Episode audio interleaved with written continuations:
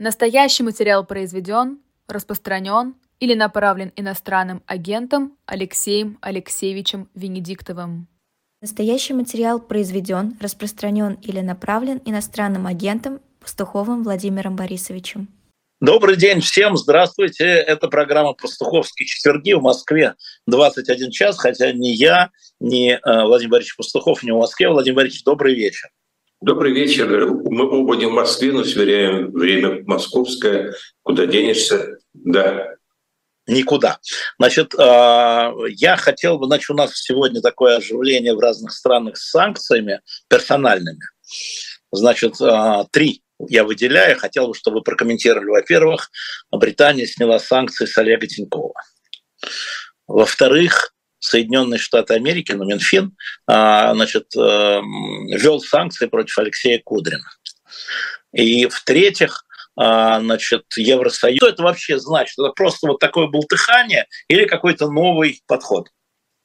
Ну, мне кажется, что это и не болтыхание, и не новый подход. Э, с моей точки зрения, на такую глобальную перспективу э, Россия будет жить э, в пространстве этих вечных санкций, которые будут, знаете, это как тюнинг такой. Ловишь нужную волну. Например, когда ловили там «Голос Америки», в 70-е годы, и постоянно там подкручиваешь, тут плохо слышишь. Так, то есть кажется все время, что хочется найти какое-то лучшее звучание этой санкционной политики. Она не лучший инструмент, но и без нее обойтись невозможно. Поэтому они все время тюнингуют, они все время там тут переезжают. Значит, вот эти, мне спасибо, во-первых, за информацию, потому что я ничего этого не слышу, конечно. Но я могу вот сходу, вот такая первая реакция, она не знаю, правильно откомментировать. Что касается Тинькова, я за него, безусловно, рад. А, я считаю, что он занял а, совершенно внятно, адекватную позицию в отношении этой войны. Я допускаю, что он э, был связан с режимом гораздо а, плотнее, чем это он, может быть, и описывает в своих интервью. Но моя позиция всем известна. Я считаю, что время считать, кто там с кем, чем и как связан, оно сейчас э, совершенно неподходящее. И что если человек занял позицию и ее прямо поддерживает, то я считаю, что э, его выход из санкций – это очень хороший пример, очень хороший прецедент. Что касается Кудрина, Владимир Борисович, я только напомню, что прежде чем выйти из санкций, или, вернее, его вывели из санкций, он вышел из российского гражданства. Это просто вот еще один такой элемент. Это, да? Прежде чем э, это произошло, он первым сделал внятное, четкое, безапелляционное, недвусмысленное заявление о своем отношении к этой войне. Второе. Он э, практически э, быстро, с большими потерями точно так же бескомпромиссно, безапелляционно избавился от своего бизнеса в России. И, наконец, в-третьих, он уже вышел да, из российского гражданства, что на самом деле делают все сплошь рядом, кому повезло и у кого есть силы этим заниматься, потому что выйти из российского гражданства в общем непросто. Выходят люди из российского гражданства по одной простой причине. Если ты это, это, это на самом деле меньше значит, чем первые два обстоятельства, потому что сейчас причины для выхода из российского гражданства, они на 80% совершенно бытовые. То есть mm-hmm. человек не может э, нормально э, быть э, оператором банковской системы Европы, он не может перемещаться свободно с места на место, он не может э, получить резиденцию той или другой страны, когда переезжает. Везде в анкете вопрос, э, если у вас э, другие гражданства, если ты указываешь российское гражданство, у тебя возникает куча ограничений. Причем ограничений по закону значительно меньше, чем ограничений по понятиям. Потому что помимо всех тех законных ограничений, которые наложены всевозможными законами, есть реальная политика финансовых, юридических, консалтинговых институтов, многие из которых просто дуют на воду, и хотя формально дискриминация по национальному признаку, в том числе и по русскому гражданству и происхождению, она запрещена, но мы все прекрасно понимаем, что мир этот насколько формален, настолько и неформален, и де-факто она все равно существует, причем иногда в комических формах, поэтому избавление от российского гражданства для тех, кто принял ну, четкое и внятное решение, что он находится уже на постоянной основе за пределами России, именно в Европе или в США, там, то для него это вопрос уже не политический, а бытовой. Поэтому mm-hmm. я не ставлю выход из российского гражданства. Понимаете, сейчас из российского гражданства столько сволочей выходит, что лучше они там остались. Принято. Хорошо, да, пусть они, а. да, э, уходят. А, поэтому тут, тут э, показывает. С Тиньковым понятно, с Кудриным. Да. А, ситуация такая 50-50. То есть э, в его положении, к сожалению, это, видимо, неизбежно и даже справедливо. А он, безусловно, являлся в течение многих-многих лет а, пусть приятной, пусть умной, а, пусть э, с высоким уровнем IQ, элементом той системы, которая, эволюционируя, выросла в монстра и, э, в общем, на самом деле со стопроцентной неотвратимостью начала эту войну. То есть вот не надо думать о том, что эта война возникла из воздуха, что кто-то где-то сошел с ума, где-то что-то не сложилось, что это... То есть мое глубокое убеждение, что такой режим, который формировался в России на протяжении 20 лет, он должен был либо исчезнуть, под давлением обстоятельств куда-то эволюционировать, либо начать войну. Вариантов не было. Кудрин, а, не останавливайтесь на этом, захотите, спросите, почему. А, Кудрин был очень важнейшей частью формирования этой системы и на персонально-понятийном уровне, и на институциональном. А на персонально-понятийном уровне мы все прекрасно понимаем, что в тяжелейший период жизни Владимира Владимировича Путина именно протекция Кудрина позволила Путину не сгинуть в этой Марианской впадине кризиса конца 90-х годов, когда о, Собчак проиграл выборы, когда начались гонения на Собчака и на всю его команду, когда непонятно было, в какую именно сторону надо собирать документы, когда уголовное дело, э, которое сейчас так популярно, но тогда они тоже были популярны, могло развернуться в любую сторону, тогда Кудрин и Авен, вот два главных человека, которые сыграли в судьбе Путина, с моей точки зрения, ключевую роль, позволив ему Дальше он сам уже тебе помог. Дальше его личные качества, его умение держать слово, действовать по понятиям, умение договариваться, сыграли. Все, Владимир, второе. Да. 35 градусов, я тут тихо расплавляюсь. Да. Ради бога. Поэтому, может быть, у меня мозги тоже плавятся, я не очень понял. То есть для Тинькова вы проводите красную линию 24 февраля 22 да, года. Да, а, и, так... он, да и он... 90... Э, да?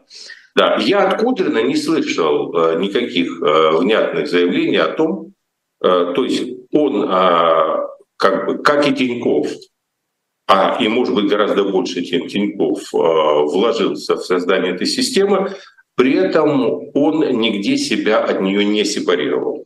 А, понятно. При, при этом, да, при этом он мне лично, безусловно, то есть, знаете, я не буду вот бросаться какими-то клише, вот там, ну, вот как э, Федор Крашенинников там в споре с э, Мартыновым, я краем глаза посмотрел сейчас, по-моему, важно, кстати, на сайте, что вот все, вот э, никакого упрощения. Нет, слушайте, жизнь, она сложна, люди сложны, есть много оттенков серого между крайностью ничем крайности. А мне, безусловно, Кудрин кажется э, симпатичным.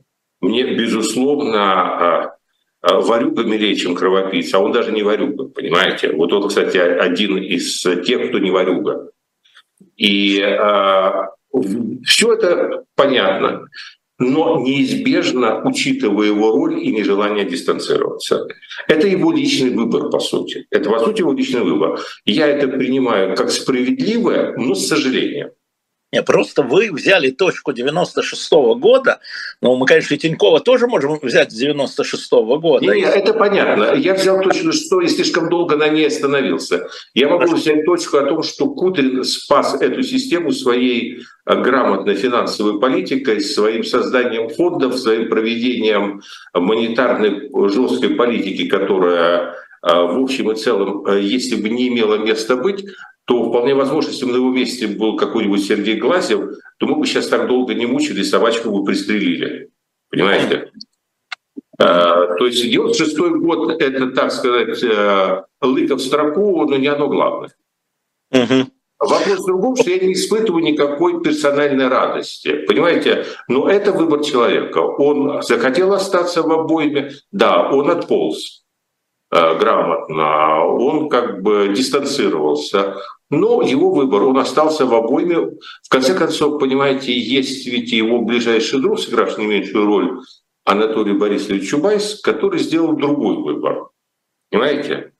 Нет. И, ну, Анатолий Борисович уехал из страны, и, ага. Э, в общем, э,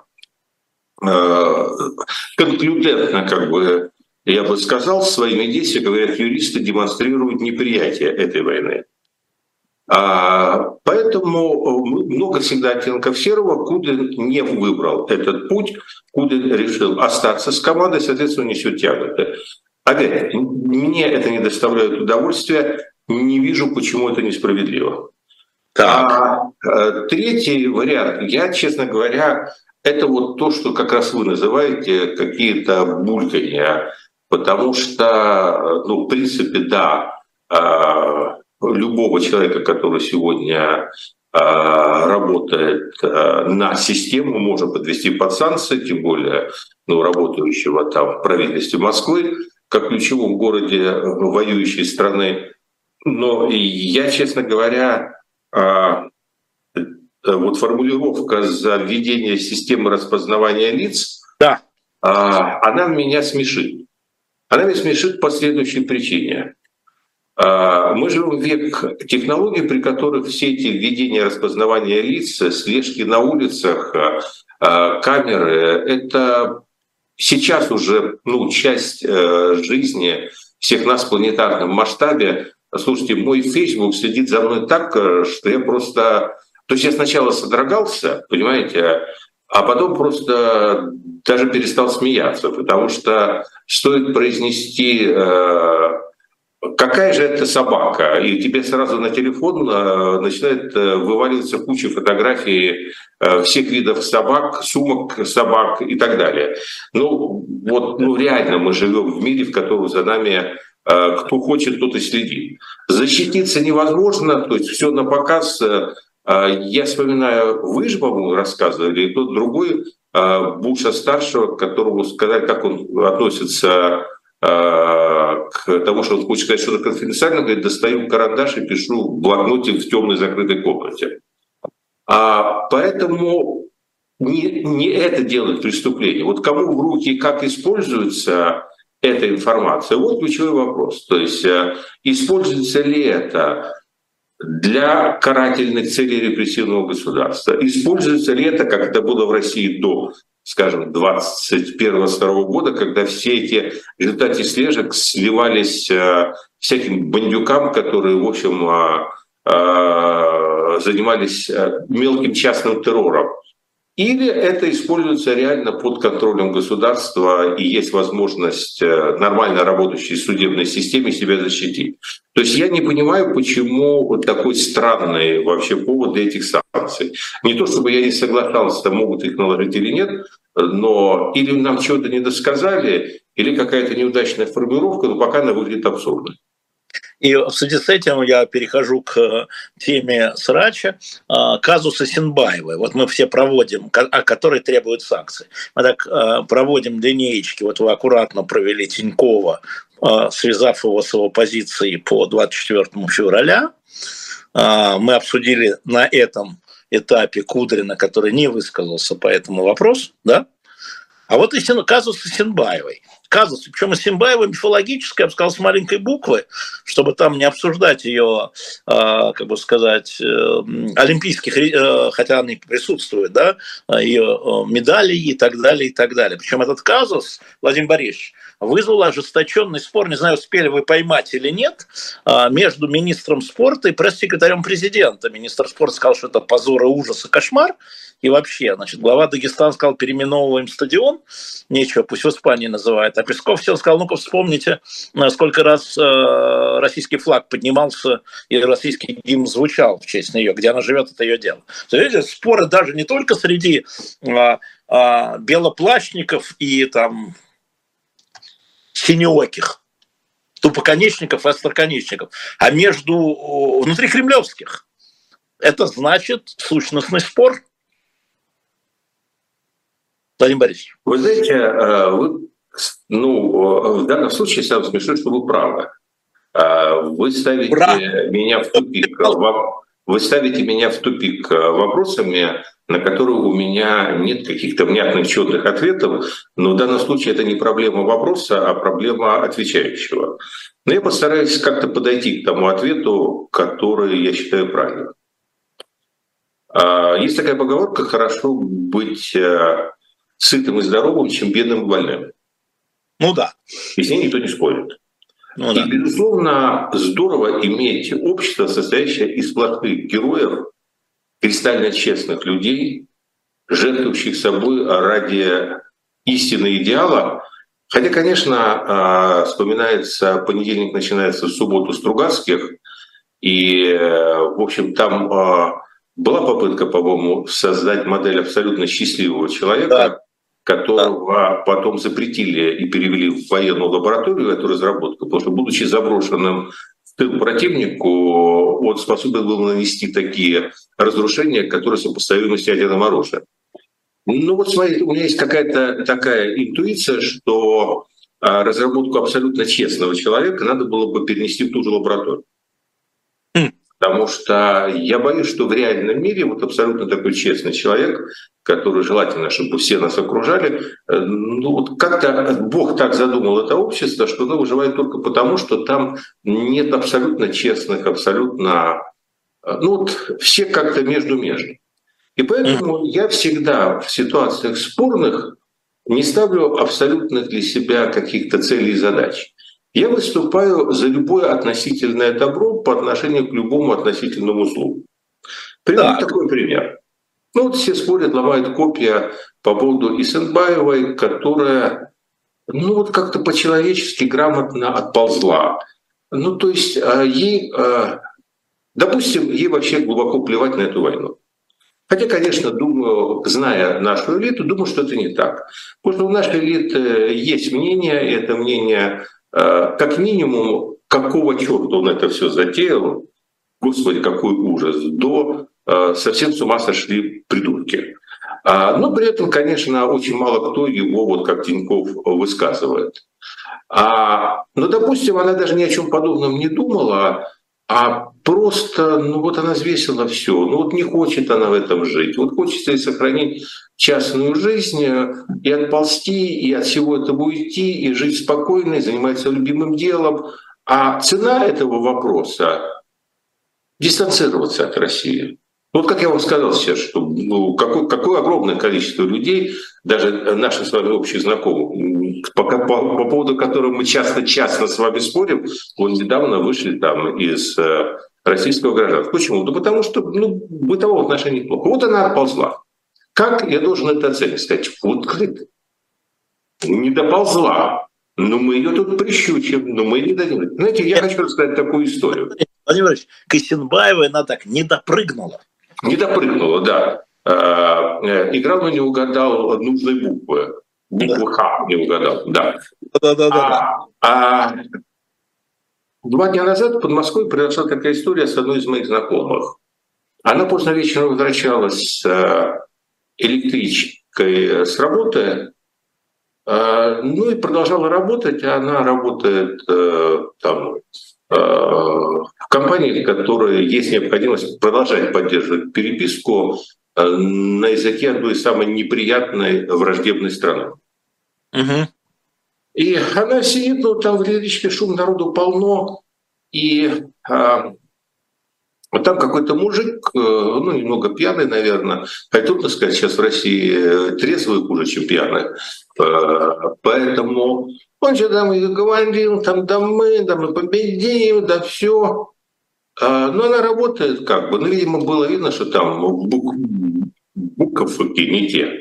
Угу. Пришла на себя от того, что она получила мощнейший удар. Женщина э, солидного возраста, хук такой, Э, в челюсть, э, над ней стоял разъяренный мужик и голосом э, посетителей Соловьев Live орал, да, мы тут кровь проливаем, да. И вся электричка, там человек 50-60 было в вагоне, все смотрели в окошко, отворачивались и делали вид, что их это вообще не касается. Она с трудом того... Вот я себе думаю, должен ли я на фоне этого мужика, а таких мужиков сейчас полстраны, Должен ли я сейчас сосредотачивать и лить этот яд по поводу Исенбаевой, которая вот решила от этого всего дистанцироваться? Вы знаете, да, я могу встать в позу, сказать, что что ты, э, когда тебе было надо, ты там то и это, и всякое. Ну, во-первых, Исенбаева, извини, э, все, что имеет, э, на своих допрыгала. Ни у кого не украла, не скоммуниздила, не, не оприходовала, понимаете, на трубе не сидела, только шестом прыгала, понимаете? Все ее, ее, она заработала. А пройдут годы, пройдут годы, смоет этот режим. Я в этом не сомневаюсь ни одну. Смоет очень многих из тех, кто боролся с этим режимом. Тоже не сомневаюсь. Что вы себе позволяете? А, а, да, в учебниках будет написано, что был такой прохвост э, эпохи Аллы Пугачевой, который затеял страшную войну, которая стоила э, России э, нормального места в истории. Ну, которая, не... Да, и дальше, да, и дальше. Там будет, а многие исчезнут. Да. И, а вот имя Исенбаевой с ее метрами, оно останется и в истории России, и в истории спорта. И с этим ничего не сделаешь. Ты хоть, раз, э, хоть ее включай в санкционные списки, хоть ее а, а, стадион там разминируй или там еще что-то, не знаю. Понимаете, это реальность. Поэтому я отношусь, э, я отношусь к этому следующим образом. Любой, кто сделал малюсеньких полшага, чтобы дистанцироваться от абсолютного зла, для меня человек, который движется в правильном направлении. И я не буду участвовать в кампании его травли на том основании, что его шаг оказался недостаточно широким. А, вы знаете, я в Португалии а, в следующем году 50 лет португальской революции, вот революции апрельской. Я сегодня встречался с единственно оставшимся в живых а, капитаном апреля, движения капитанов, а, он полковник уже, да, такой с ясной головой мужик. Мы с ним долго говорили о том, как она формировалась, как, э, значит, э, колониальные войны какую роль сыграли, почему именно офицеры колониальных войн оказались там, да. Вот. И я его спросил, вот, а о чем вы жалеете, капитан? Вот, что вам не дает спать по ночам? 50 лет прошло, да? 50 лет прошло, ну что-то же, вот не, не, не смог, не доделал. Он говорит, да, говорит, много не доделали, много сделали неправильно. Сплю абсолютно спокойно. Э, а э, мои противники тоже спят абсолютно спокойно. Э, я к тому, что авторы учебников, не надо на них надеяться. Понимаете, да? Я, я не надеюсь. Я, как, я просто знаю, что так будет. Потому что на самом деле будет еще очень много страшного. Мы, к сожалению, очень далеки от начала развязки. Мы пока вяжем узлы. Но я знаю, что так будет, что вариантов нету, что всего-то будет дана оценка, что Россия этим переболеет, что э, будет тут русская услужка. А насчет того, что вы сказали, вы знаете, я же другую тоже историю понимаю. Это всегда же так. А, помните, а, этот мужик, который воспоминания все оставлял а, по поводу расстрела царской семьи, ну тоже сожалели. Больше всего сожалели, что вот не он выстрелил главного. Это, да, это все, это тоже будет. Но вопрос другого. Для меня сейчас, если мы хотим все-таки доползти до того момента, когда можно будет начинать развязывать узелки, мы должны научиться ценить э, маленькие шажки в правильную сторону, а не пытаться взять вот такую э, метр абсолютного добра и абсолютной истины и мерить вот этой абсолютной истиной все говорить, да нет, ну это вообще что-то, там миллиметр, а нужен метр. Ну или, по крайней мере, всем, кто берет этот метр, надо начать с себя. О, поэтому, уважаемые чатлане, каждому по метру. Каждому по метру. Кстати, напомню, что на shop.diletant.media майки с аптекой за углом, да, разных размеров. Вы можете ходить в аптеку в этих майках. Ходите, а то аптека за углом. Вот, и проверьте, как будет аптекарь на вас смотреть. А, а Владимир Борисович, история э, достаточно сложная. Она как бы, я имею в виду Вильнюс Саммитский, мы как бы уже его затрагивали натовский, да, саммит Вильнюс. Вот. Но вот по прошествии, там, когда остыли все крики, а, там, которые кричали все, значит, Россия кричала, а, Украина кричала, американцы бурчали, значит, э, кто-то еще там жужжал. Вот. Вот вы сейчас глобально, подведя итоги, это что-то там случилось на этом саммите? Вот реально по последствиям, не на саммите, а по последствиям от саммита. Вот так бы я сказал. Ну, с моей точки зрения, я остался при своих. Я считаю, что глобально этот саммит удачен для Украины, потому что они все-таки переподтвердили консенсус, что материально и вооружениями они будут помогать Украине ровно столько, сколько это надо для того, чтобы Украина не а, получила поражение в этой войне, потому что поражение Украины в этой войне никому не нужно на Западе. И они понимают, что за это надо платить. То есть они не готовы платить за победу Украины в этой войне, потому что по двум причинам. Первое, потому что там нужно поднимать планку собственных рисков стать участниками этой войны. А, и во-вторых, это требует э, ну, совершенно другого порядка ресурсов, которых не то чтобы им было жалко, а с моей точки зрения э, их сейчас ну, довольно тяжело собрать. Но вот э, эту программу минимум, что они будут насыщать Украину деньгами и вооружениями настолько, чтобы постараться не допустить э, развала украинской армии и дальнейшего продвижения России, э, мне кажется, что это, это было получено, и это, пожалуй, самое главное. Владимир Борисович, да. Владимир Борисович, вы, э, вы же э, адвокат, вы же не дипломат, правильно? Ну, смотря с какой стороны посмотреть, адвокат всегда дипломат. Да, я вот эм, вашу формулировочку в какой-нибудь МИД протранслирую. Могу в российский, могу в украинский, могу в Госдеп. А ну, вы... На всякий случай во все три точки, если можно. Бог его знает, где выстрелит. А, чтобы Украина, чтобы, цитата, открываем кавычки, Украина не получила поражения. Конец цитаты. Вот это что вы сейчас сказали? Ну, я говорю то, что я думаю. А, не, не, не свойственно для адвоката, я в течение полутора лет говорю то, что я думаю. Уровень поддержки Западом Украины недостаточен для того, чтобы всерьез рассчитывать на военную победу Украины над Россией. Для этого необходим совершенно другой стратегический подход и, по всей видимости, действительно прямое участие. То есть начнем с простого. Для того, чтобы а, Украина могла рассчитывать на военную победу с Россией, надо закрыть небо. Это можно было сделать уже полтора года назад, это можно было сделать полгода назад, год назад, это не поздно сделать сейчас.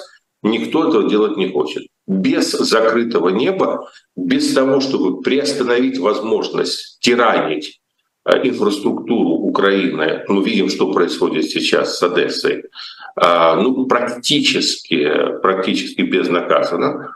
А, а без этого, конечно, работать на победу невозможно. Но а, можно помогать Украине таким образом, чтобы ценой достаточно существенных, если мы сказал, трагических жертв, прежде всего военнослужащих, но и гражданского населения, она, имея на это волю и желание, могла продолжать сражаться и не чувствовала, что она вот она одна здесь. Вот это делается. То есть ей дается столько вооружений, чтобы можно было приостанавливать движение и в идеале не допустить того, что произошло в марте, феврале-марте 2022 года, когда действительно российские войска прорвались к Киеву. Вот недопущение такого положения, когда э, идет опять атака на Киев, это, по всей видимости, такая вот сегодня операционная цель. Ну, смотрите, сейчас а, про Киев заговорили вы, не я. Сейчас в Белоруссии, судя по всему, там, посмотрел все данные, которые есть, там открытые, полуоткрытые, создается группировка из 10 тысяч еще раз, 10 тысяч вагнеровцев, да, которые, в общем, ближе к Киеву, нежели к Москве, к Минску или к Риге. Да? А, считаете ли вы, что а, вот это вот после всей этой истории, вот эта группировка, назовем ее группой или группировкой, как хотите, может быть использована? Видите ли вы сейчас в нынешней ситуации, что Путин может использовать эту группировку Вагнера? Она уже используется, потому что Украина начала оттягивать силы на север, я это знаю. Вот, они... Да, да, вот это самое первое, что я хотел сказать. То есть э, я, то есть э, я не говорю о том, что это в процентном отношении какие-то значимые величины, но я бы э, сказал следующим образом. Первое. Я вполне допускаю, что на той встрече э, Вагнера с Путиным, которую многие продолжают, несмотря на для меня очевидность того, что она имела место быть, отрицать, тем не менее, я считаю, что идея того, что Владимир Владимирович, мы готовы взять для вас Киев, что эту идею могли продать. Угу. Потому что а, Владимир Владимирович находится в таком положении, когда желание верить в чудо является... Это такая классическая ситуация для а, российских самодержцев, что в какой-то момент они а, очень хотят верить в чудо. Я сегодня вспоминаю фантастический этот эпизод из климовского фильма кто еще помнит, а кто не помнит, очень советую сейчас посмотреть, потому что более чем актуальна агония про Распутина я считаю, что один из лучших э, советских фильмов, где э, Распутин э, ну, сидит вот такой частной обстановке жалуется вырубленной свою судьбу и говорит «Чудо, чудо, чудо, чудо все хотят!» Да. Так вот эта вот фраза, Петренко его играл, тоже, я считаю, что лучшая роль Петренко, вот гениальная фраза, что чудо, чудо, чудо все хотят. Вот это вот желание чуда, оно становится иррациональным таким очень мощным двигателем на самом деле российской политики. И я не исключаю, что вот эту идею, что они не смогли, но мы сможем, Владимир Владимирович, вы знаете, мы, мы взяли Бахмут, возьмем и Киев, могли продать раз. Второе. А вне зависимости от этого, само их нахождение там, это, безусловно, нагрузка на оборону Украины, потому что а, пойдут, не пойдут, но укреплять северный этот э, фронт э, его придется.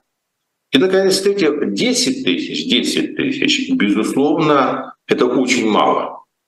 Если мы выясним через, там, условно говоря, несколько месяцев, что эта группировка там доросла до своих 40-50 тысяч, я начну верить в то, что в один прекрасный момент это может состояться.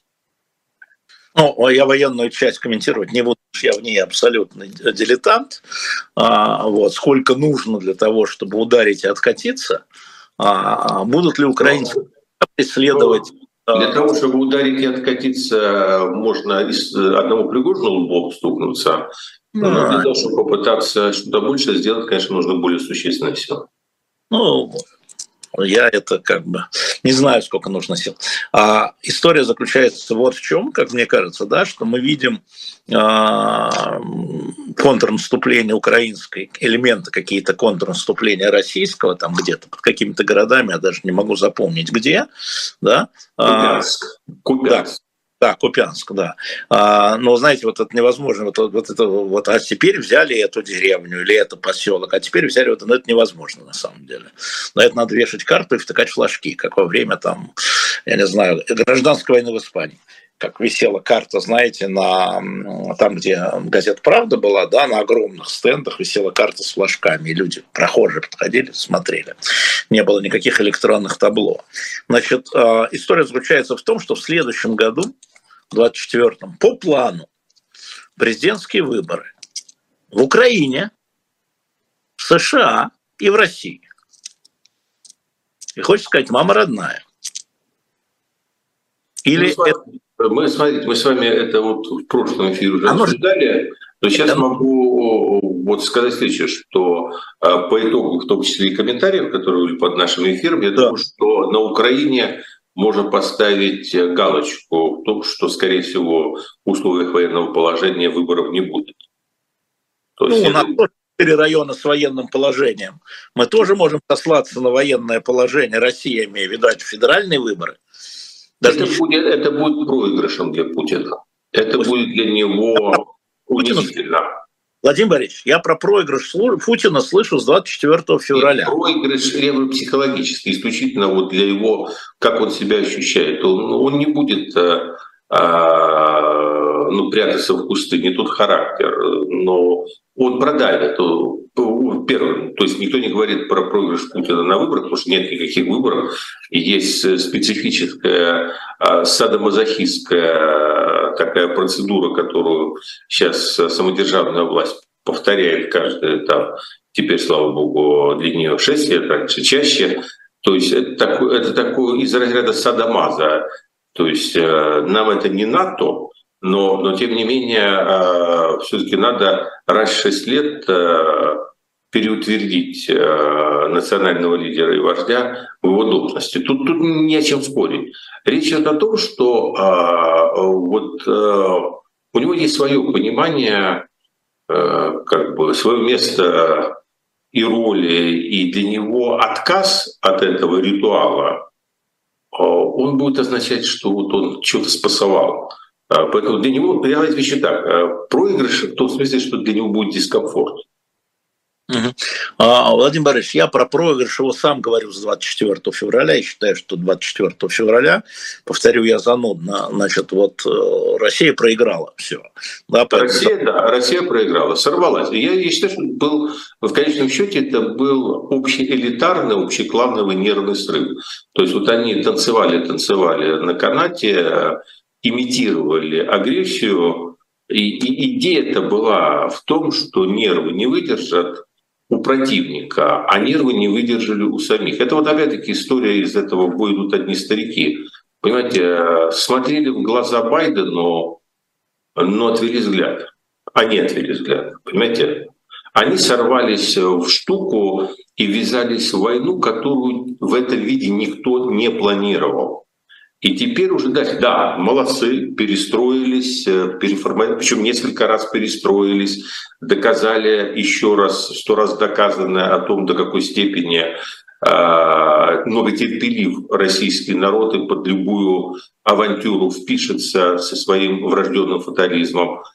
Но это, все, это уже все потом. Понимаете, ошибку сделали, я с вами полностью согласен, тогда ее ничем не замазать. Ну да, а, поэтому а, к вопросу проиграли, ну да.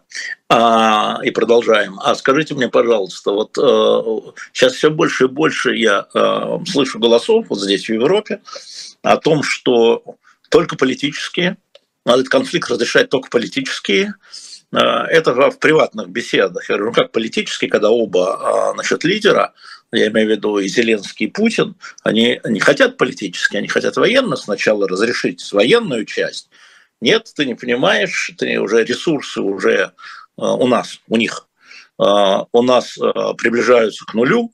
Это говорят люди, принимающие решения на самом деле. Нет, надо искать политические. Я говорю, ищите ради бога, а, но вы должны понимать, что ни один, ни другой лидер сейчас не готовы на политическое решение, готовы только на военное. А, ну, эта тема, на самом деле, очень интересная для меня разговора. Я сейчас э, над этим очень много думаю. Но вопрос в том, что если меня сориентировать, сколько у нас приблизительно там осталось э, времени, потому что а, я бы коротко сказал следующим образом. Давайте. Как, как это не смешно, а, с точки зрения рациональной, на мой взгляд, если э, не произойдет ни а, какого-то особого успеха в украинском наступлении на, в районе Запорожья или Бахмута, или, напротив, не произойдет какого-то неожиданного успеха э, в российском контрнаступлении на Купянск, Харьков и так далее, ну, говорится, не дай бог. Вот, э, и мы в сентябре выйдем на тот результат, который с самого начала казался наиболее вероятным исходом этого ужасного лета, а именно то, что мы остановимся перед фактом многолетней позиционной войны а Первая мировая. Не вторая, а а Первая мировая. Да. То впервые с марта 2022 а, года, то есть вот спустя где-то там 18 месяцев, а, возникнет опять маленькое окошко для какого-то переговорного процесса, в который я совершенно не верю, но оно появится.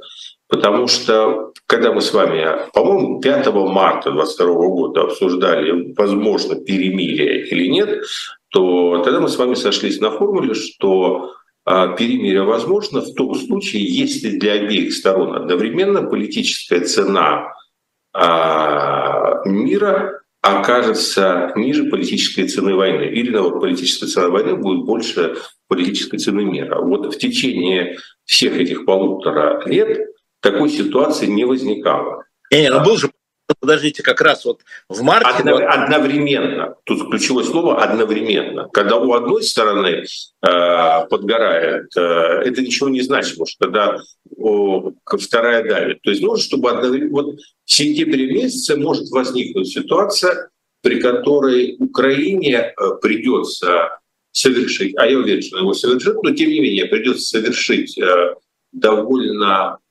существенный такой психологический переход от концепции быстрой войны, там, одним ударом закончив Крыму, концепция э, на зубах много лет, четыре, вот сколько понадобится, столько будем грызаться в эту землю.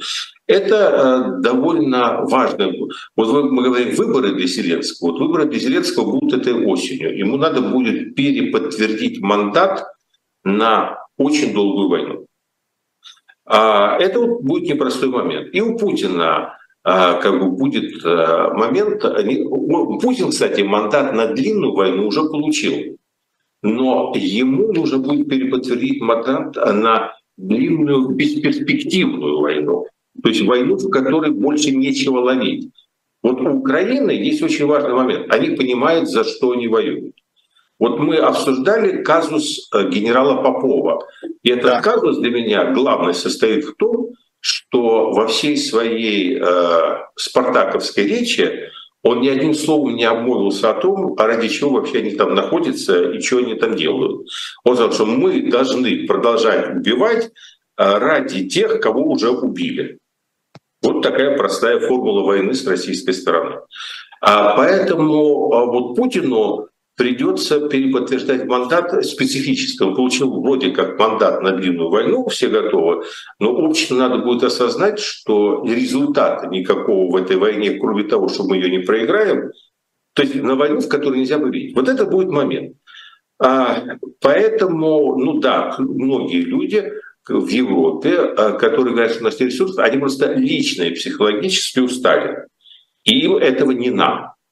Но, к сожалению, жизнь так устроена, что чаще всего приходится делать э, не то, что тебе хочется, а то, куда тебя история ведет. Поэтому я считаю, что э, шансов на то, что в этой точке они сойдутся, э, очень мало, что скорее будут приняты какие-то иррациональные решения, и мы таки упадем в эту длинную войну.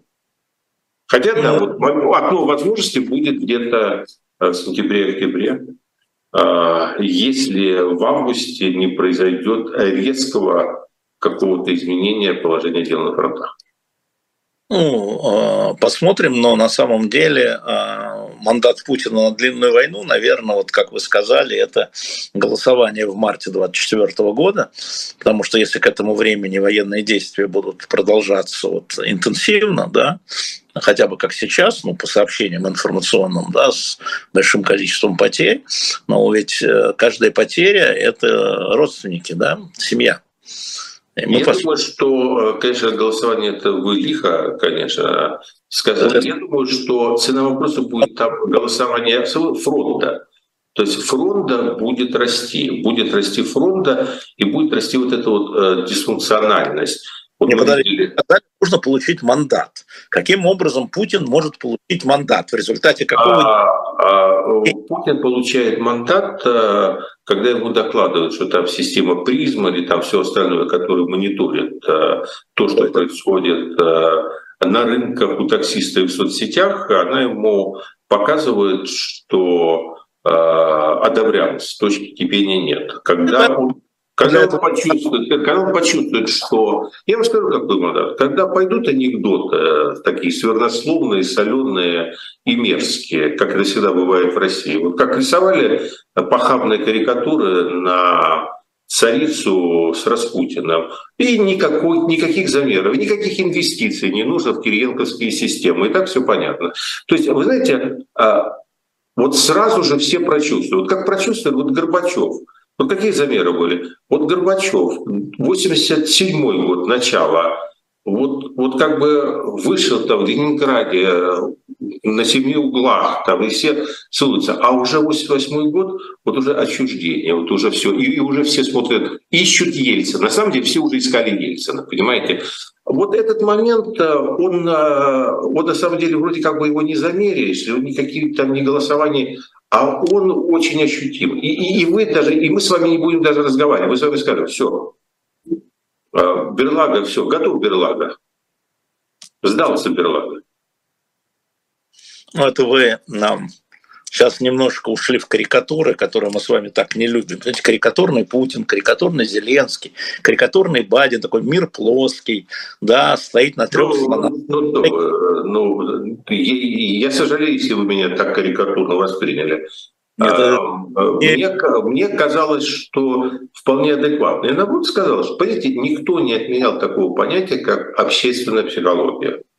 Да. Никто его не отменял. И другой вопрос, я не верю в то, что существуют какие-то формальные, ну пока, по крайней мере, формализованные способы а, ее адекватно отслеживать. Но в то же время, когда меняется общественное настроение, оно находит способы себя проявить. Да почему же я просто это сказал тому, что мне абсолютно не нужно смотреть на результаты голосования, нарисованного Э, чиновниками и жандармерией для того, чтобы э, чувствовать общественное настроение. Владимир, голосование не для вас, а для него. Вы себе противоречите. Вы подождите, а, подождите, подождите. Не, я не противоречу, вы мне не задавали этого вопроса. Если вы сказали, э, что важно для него, то я бы сказал так, что он, он тоже знает цену этого голосования. Это он, вы? Тоже знает цену. он тоже знает цену голосования. Да, но вы сказали, что это нужно ему, эти выборы президента, это голосование. А, я, я, я сказал, что если ему придется отказаться от этой игрушки, он будет э, в дискомфорте, потому что э, он э, будет понимать, что он отказался, потому что... То есть это будет интерпретировано. Что у нас там, как убить дракона? Говорит, а что у нас говорят злые языки? А злые языки у нас скажут, что испугался царь, и решил как бы обойти без выборов. А он не любит, когда думают, что он испугался. Ну, значит, ему нужно, так я про это и говорю, не вам. Да, ему нужно, ему нужно, ему нарисуют, но, для, но это не будет ничего значить, понимаете? Ему не нужно, ему нарисуют, а он, может быть, будет счастлив, вот. но при этом а, я должен сказать, что а, может так оказаться, что это будет э, последняя первая победа. Потому что если это приведет к изменению общественных настроений, то никакие результаты голосования этой системе не помогут. Ну, у вас, по-моему, новый э, божок, общественное настроение, которое тут же вы нет, говорите. Нет. нет, ну просто нет, это не божок, это как бы реальность.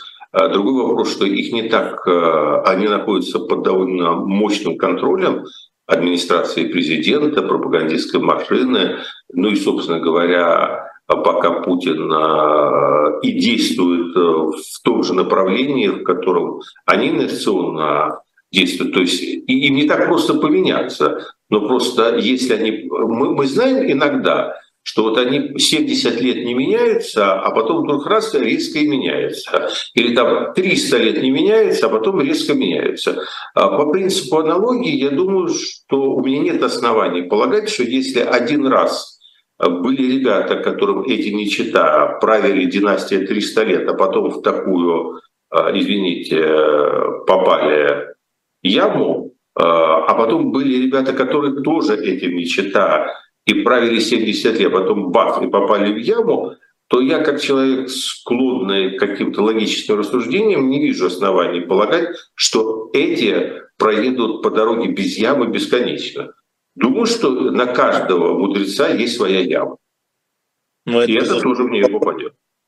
Вопрос, где она а, с точки зрения... Это я не могу, это я не могу сказать. Может быть, через год, а может быть, через пять. А, мне, мне кажется, что мы в этих пределах. И географически, и временно, где она. Да, это же... Временно я вам обозначил, а географически, ну что, все в России, в столице происходит. О, во. Происходит все в столице. А настроение в столицах тоже, как вы говорите, не замеришь. Не замеришь. Поэтому, поэтому жизнь интересна, понимаете? Если все можно было замерить и знать заранее, но все давно уже рассчитали, на каком-нибудь. А так, видите, прелесть нашей жизни в том, что рассчитать ее нельзя. Ну, сейчас всех просто расстроил. Сейчас поставят вам все дизлайки, ни одного ну, лайка. Ради бога, да. Что вы расстраиваете людей? То есть полно э, Так понимаете, нельзя рассчитать ни в плохую, ни в хорошую сторону. Плохую тоже нельзя рассчитать. Понимаете, он сидел Ленин в Швейцарии. Сидел. Э, у мамы денег э, просил. Нет. Она ему высылала. Сталин Нет. тоже помогал там своими грабежами, но э, больше семья, конечно. И писал Нет. там родственникам, что наше поколение никогда в жизни не увидит России без царской династии, но мы должны работать на далекое будущее. А потом пришлось бегать и договариваться с Парусом по поводу вагонов, чтобы быстрее вернуться. Понимаете, потому что никто этого не предвидел. Так что это хорошо, что нельзя предвидеть про кого? Вот вы сейчас про кого? Я про Паруса. А кто у нас Парвус? Не Михаил ли Борисович? Нет, он столько не тратит на пустоту. Парус, Парус плохо кончил, понимаете? Владимир а, Владимирович, пустота была. Ничего себе пустота. А для него да, потому что одним из первых решений Совета народных комиссаров было отказ господину Парусу в визе. Да, да. Так что э, парвусы. И те, кто нас смотрят, товарищи парвусы, думайте два раза, а лучше три. Спасибо большое, Владимир Борисович. Я напоминаю, а, это были пастуховские четверги, к сожалению, не в Москве, но, тем не менее, все для вас. Ставьте ну, лайки. смотря кому как. Кстати, Владимир Борисович, выполнено ваше задание. У нас 901 тысяча подписчиков. Вы сказали 900. 900... Да, э, я, я же вам сказал, что я старался. Теперь давайте к концу года наберем миллион это вы э, замахнулись, но я хочу поблагодарить всех, кто соответственным образом э, подписывался. Приветствуем новых наших подписчиков. Не забываем о старых. Напомним, что наша фирменная майка «Аптека за углом» продается на shop.diletant.media. Напомню также, что там еще осталось 12 экземпляров книги Киссинджера «Моя жизнь в Белом доме», а также там мы выставили две книги с автографами.